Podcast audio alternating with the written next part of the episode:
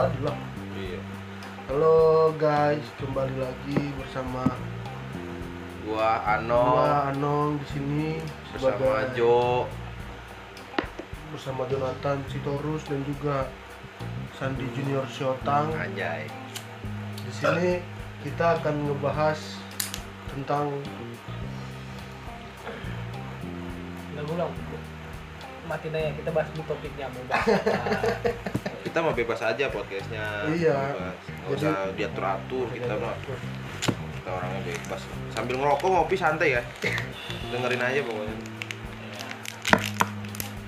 soalnya kalau kata orang apalagi buat pecinta rokok dan kopi kalau udah digabung rokok kopi apalagi sudah sebarin boker Hmm. hmm, nikmat duniawi ngopi logika tanpa logistik itu kosong. Nambah IQ ya untuk Iya, kopi sambil ngerokok ya. logika Dan logistik itu harus sinkron ya. Oke oke oke. Kalau kata orang ya mempertahan apa dapetin kamu itu pakai perasaan. Mempertahankannya pakai pendapatan. Kan obrolannya ngalor ngidul ya.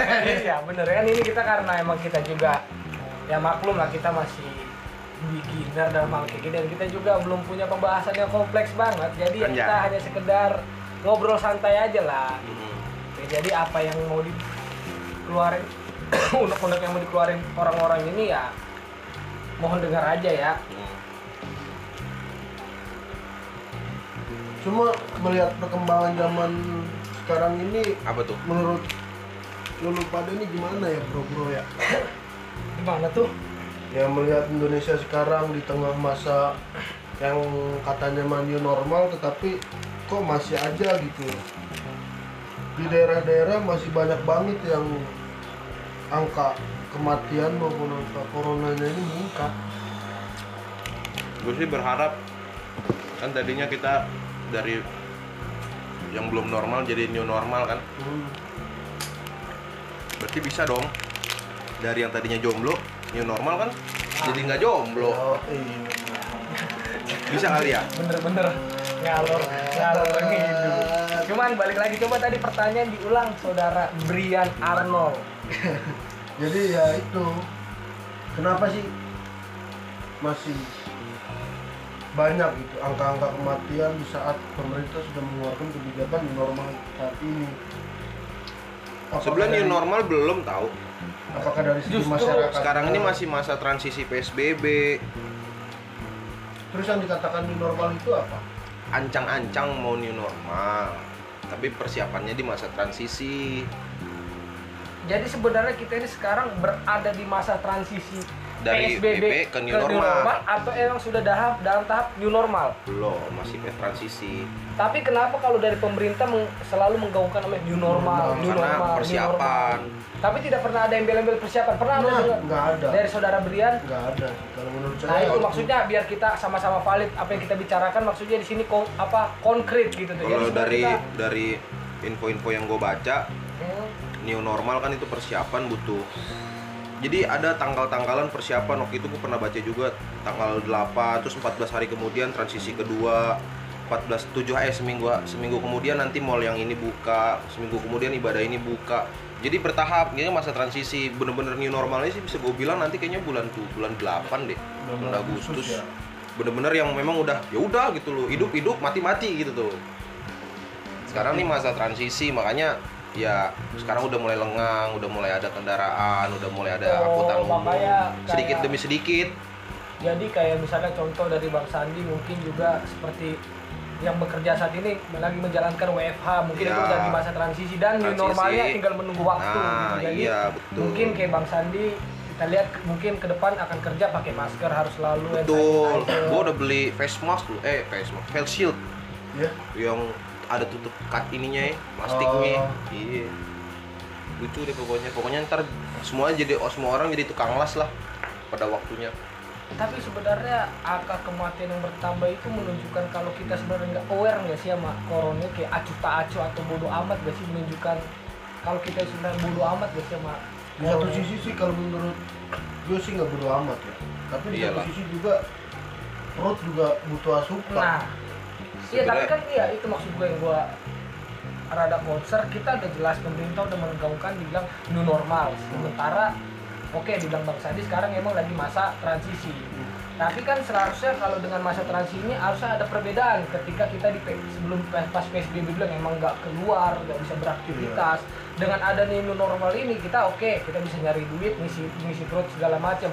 Tapi tetap dengan standar kes, protokol kesehatan yang ada Iya, dengan kita pakai masker, hand sanitizer, dan jaga jaga jaga jarak. Nah, tapi kenapa tingkat kematian corona dan pasien covid ini terus bertambah gitu? Padahal Terus malah kita nomor 2 di Asia ya.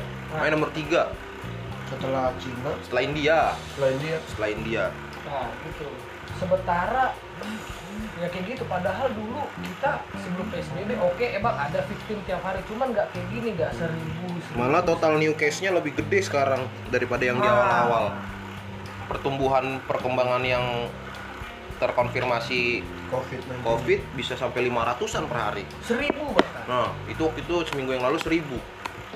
Itu makanya apakah ini masyarakat oke? Karena dulu kita terlena dengan kegiatan sehari-hari yang mulai, mulai lancar jadi ya udahlah nggak usah pakai masker nggak usah pakai sanitizer. Apakah ada pola pikir seperti itu nggak sih di masyarakat? Sebenarnya sih pasti ketakutan ada. Iya. Cuma kan orang mikirnya ya orang Indonesia kan apa ge? Dia mah Bukan mau ada apa pun itu pasti ada selamat ada untungnya. Nah, untung nggak kena Nggak untung nggak ini untung nggak itu. Ya udah jadi selama masih ada untungnya Gas terus. kerja ya. Namanya kita kan negara berkembang ya. Semuanya butuh perekonomian butuh berjalan terus. Tapi kalau kita bandingkan kayak Amerika gitu yang udah negara maju justru total case lebih banyak. Matinya lebih banyak. Lu lihat nggak yang di Sir Hotman Paris tuh? Yang dari TV itu kan yang kabar berita Cuman kematian bisa sampai dua dua berapa dua dua juta 20.000, total enggak Total case-nya 2 juta. dua puluh ribu bisa Heeh. cuman sebenarnya yang harus dilakuin sekarang itu dari pihak-pihak influencer sih ke masyarakat menengah ke bawah kalau menurut gue mah ya. karena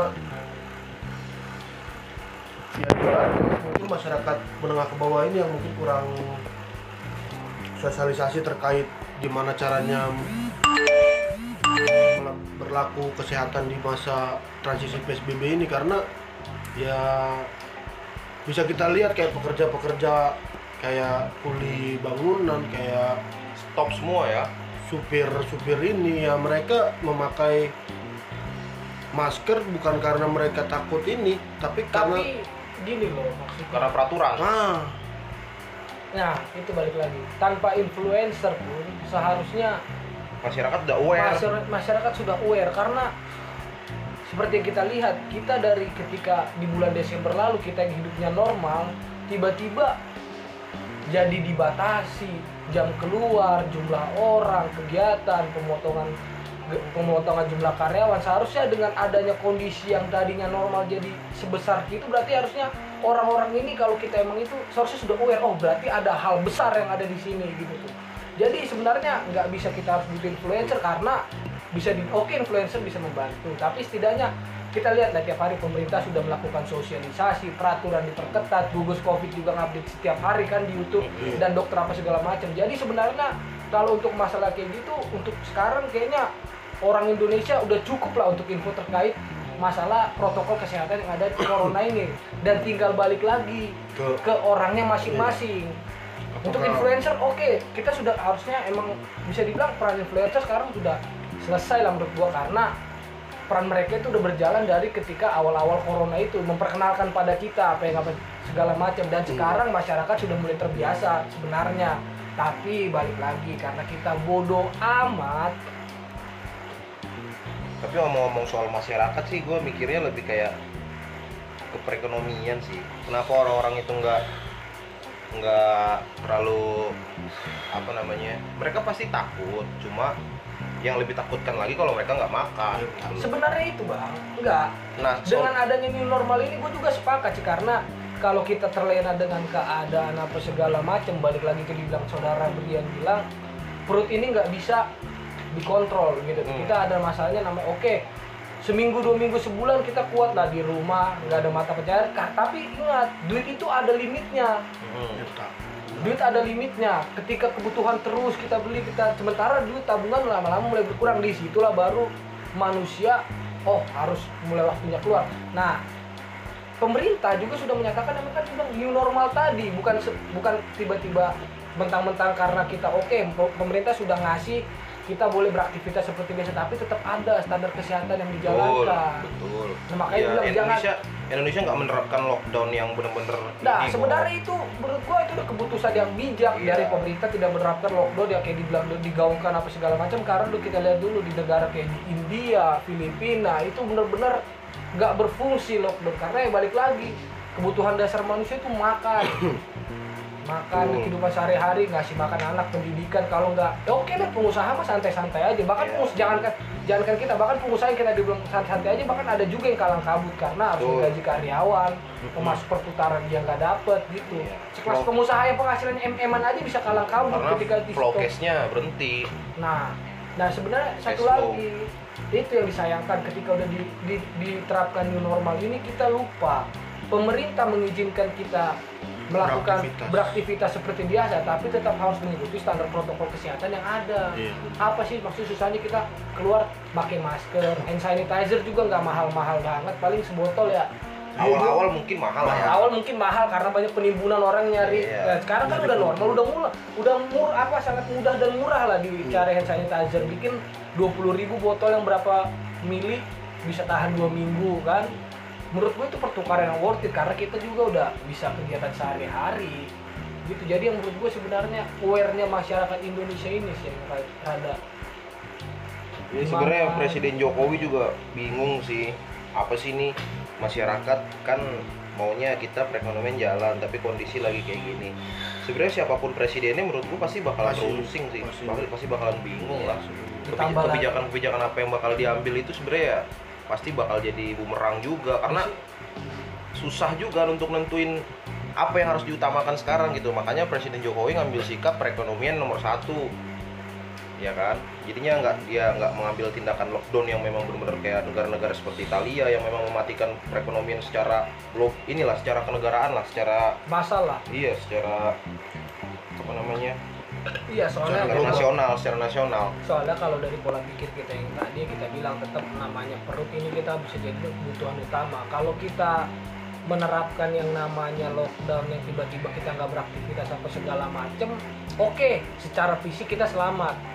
Misalnya oke penularan penularan corona berkurang tapi ketika perut sudah lapar tindakan anarkis itu nggak ada yang kontrol. Iya. takutnya akan terjadi peng- Iya. apa kericuhan yang melebihi Korea? Bisa aja penjarahan. Iya kita apa- tidak tahu kan kerusuhan. Perut nggak ada saudaranya ya. perut nggak ada saudara dia enak kebutuhannya sendiri gitu.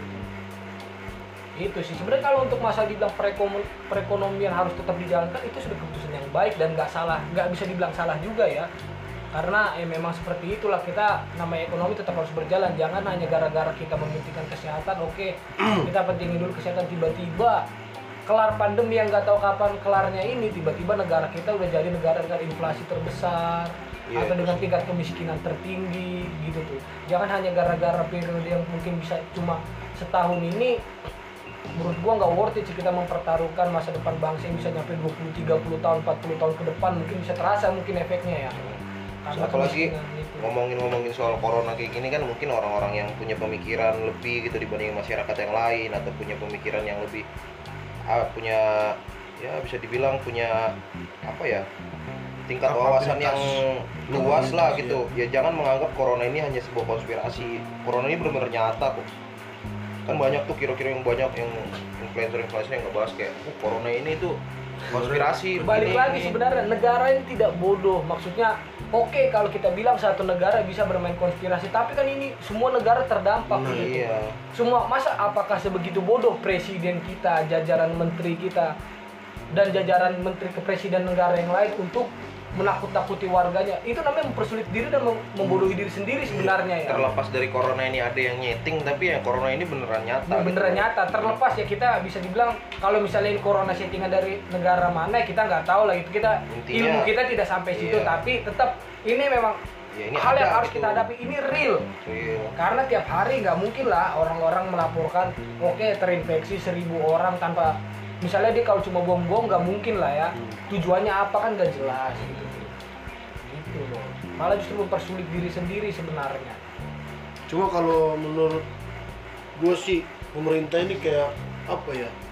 Mengkritik, gue mengkritik pemerintah lah satu itu kayak nggak nggak kurang bijak menganggap masyarakat Indonesia gitu. Mereka tuh pemerintah tuh nggak menetapkan kebijakan tapi nggak melihat kondisi masyarakat masyarakat itu sendiri. Kayak oke masyarakat gua ini udah pintar oke masyarakat gua ini udah bo- masih bodoh. Gitu. jadi ketika mereka menetapkan kebijakan oke untuk kepentingan ya tanda kutip ada kalanya untuk kepentingan mereka sendiri. Contohnya biar biar kita valid juga contohnya apa? Contohnya ya kebijak ya contohnya yang salah satu sekarang yang beberapa waktu lalu itu bandara dibuka belum pada waktunya kan Hmm. Ya maksud gua kan kemarin pemerintah sebelumnya udah menyebutkan bahwa semua Moda transportasi. moda transportasi baik darat udara semuanya kan ditutup selama masa PSBB. PSBB. Tetapi kenapa malah dibuka gitu loh? Apakah karena pemerintah nggak tahu lagi mau ngambil uang dari mana? Karena memang dampak dari COVID ini otomatis dari pendapatan negara berkurang, malah tapi sebenarnya bukannya maaf Murton. jadi sebenarnya kalau yang kata terkait pembukaan bandara itu bukan keputusan dari pemerintah pusat pemerintahan pusat apa pemerintahan Makanya itu daerah butuh butuh butuh kerjasama kompak antara pemerintah Ah, daerah itu itu yang pemerintah salah pusat. sebenarnya seperti ini yang di yang mempersulit yang sulit juga dari sebenarnya kalau yang gua tekankan dari pemerintah pusat itu kurangnya ketegasan. eh, ya itu. Kenapa keturangan ketegasan? Mereka sudah oke, plan mereka sudah bagus, mereka sudah mencanangkan ini bisa bilang rapi tapi tidak bisa diikuti dan tersampaikan oleh pemerintah-pemerintah Daerah masing-masing. daerah masing-masing karena jadi ada yang bisa bilang ah gue jalan sendiri, gue jalan sendiri, gue jalan. Andai kan pemerintah sedikit lebih tegas, mungkin tidak ada pemerintah-pemerintah yang maksudnya melakukan blunder inisiatif sendiri yang akhirnya berujung dengan yang itu. Contoh nyatanya pas beberapa bulan lalu ya, pemerintah men- menetapkan kebijakan bahwa berlaku PSBB tapi di kota Cilegon sendiri pemerintah daerahnya tidak mengikuti peraturan pemerintah pusat, Ya, malah mereka itu merasa dirinya eh merasa di kotanya itu aman. aman. gitu loh ya itulah makanya dibilang seaman-amannya kita kan lebih baik menge- men- apa namanya mencegah daripada mengobati kan Iya. Lebih baik kita mengantisipasi dari Itu awal sebenarnya. penyebaran sebenarnya yang mau diantisipasi itu bukan masalah penyakitnya penyakit memang belum ada obatnya tapi kan yang bisa kita antisipasi kan pen- Penyebaran. penyebarannya penyebarannya.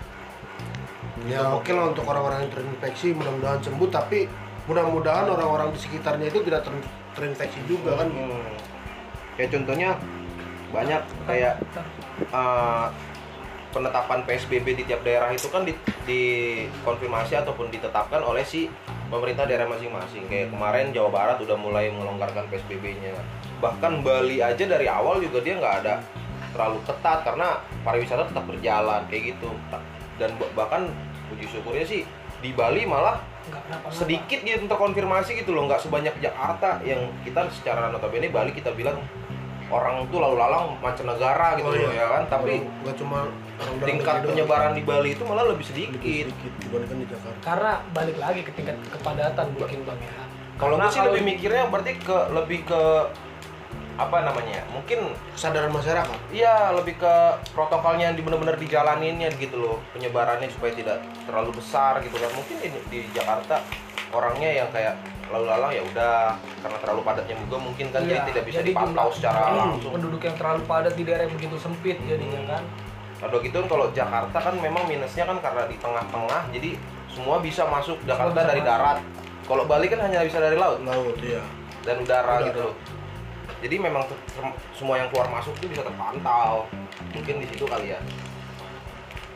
ya itulah mungkin yang kayak bilang tadi pemerintah pusat mungkin kurang ketegasan untuk mendisiplinkan para pemerintah daerahnya mungkin dari Mendagri juga segala macem. Jadi entah gua nggak tahu gimana apa segala macem bagi pemerintah pemerintah daerah yang ngide dalam tanda kutip ngide sendiri itu maksudnya apakah pemeri- mereka menyepelekan pemerintah pusat apakah pemerintah pusatnya yang memberikan info yang setengah-setengah ya. Jadi maksudnya dia Iya. ketika mem- me- pemerintah pusat membuat kebijakan, jadi mungkin kurang sosialisasi ke pemerintah daerah, jadi mereka nggak nangkep itu gue nggak tahu. Itu gue nggak tahu yang bisa di mana, cuman mungkin itu adalah hal yang harus diperbaiki saat ini. Biar nggak ada maksudnya kita yang jalan sendiri-sendiri. Gitu. Ketika maksudnya kita juga sebagai masyarakat, ketika keputusan antara pemerintah pusat dan pemerintah daerah berseberangan, kita juga akan bingung. Bingung gak sih bang menurut lu? bingung lah pasti Ketika pemerintah pusat, oke gue mau menjalankan A, sementara pemerintah daerah pemerintah B, padahal kita hidup di daerah yang sama gitu. Mm-mm. Kan kita juga ambigu gitu tuh. Maksudnya apalagi Iya, kita yang cuma rakyat awam, yang mana yang harus kita dengerin? Dan alangkah baiknya ketika pemerintah pusat semua dengan kepala daerah itu lurus sejalan gitu. Biar kita tahu, oh ini, sini arahnya. Itu aja sih. Makanya untung uh, semua masyarakat yang masih sadar akan covid ini. Covid ini ya lebih baik sekarang jalanin protokol covid-19 yang ada aja. Emang itu udah bagus udah itu yang karena obat juga kayaknya sih sampai sekarang belum bisa belum ditemuin. bisa ditemuin ya. Puji Tuhan kalau emang ada, Ada, ya iya. cuman ya ya Karena kalaupun selagi- kalaupun ada nggak mungkin lah ditahan-tahan intinya Iya. gitulah selagi emang karena belum ada ya udahlah kita mau nggak mau Harus mencegah. legowo kita ya apa susahnya sih maksudnya cuma pakai masker atau memang juga sebenarnya perlu juga sebenarnya pakai masker di ya toh juga di samping corona ya kasarnya kita harus terus ya, dibilang new normal tadi ya ini bisa jadi cara baru buat kebiasaan baik kita ya kita bisa ngurangin debu polusi Hmm. yang ya takutnya kita nggak terjangkit corona takutnya apa terjangkit penyakit lain entah sinusitis kan apa segala macem. Anggap aja ini teguran buat kita semua menjadi hidup yang lebih baru ya kan lebih bersih. Wah, kita tadi ya sanitizer juga gak mahal ya yang tadi mungkin yang tadinya orangnya jorok sekarang jadi bersih, gitu kan? Yang tadinya nongkrongnya 8 jam sehari ya, Ya. kurangin dikit lah 5 jam banyak sehari. nilai positifnya banyak sebenarnya. nilai positifnya. Hitung-hitung lu nggak ngeluarin duit banyak Hmm. lah. Biasanya kan 8 jam sehari apalagi gue ingin nongkrongnya. Apalagi yang mahasiswa-mahasiswa nih ya kan? Yang lagi di ujung semester yang kerjanya maunya ngalur ngidul aja. Iya. Udah bisa dikurangin ya. Hitung-hitung buat kebaikan bersama lah. Jangan jadi kita yang men- menyebarkan virus lagi ke yang lain. Mungkin ada pesan penutup dari Anong. Kalau quotes quotes jadi langsung mantap. langsung close ini. Close. Kita ngobrolnya jangan terlalu lama aja. Jangan terlalu. Jangan terlalu biar kita bisa ada topik bahasan yang lain. Jadi kalau bukan se- sebelum pesan penutup sih. Apa kesimpulan dulu. Oh, kesimpulan. kesimpulan dulu. Iya bisa jadi.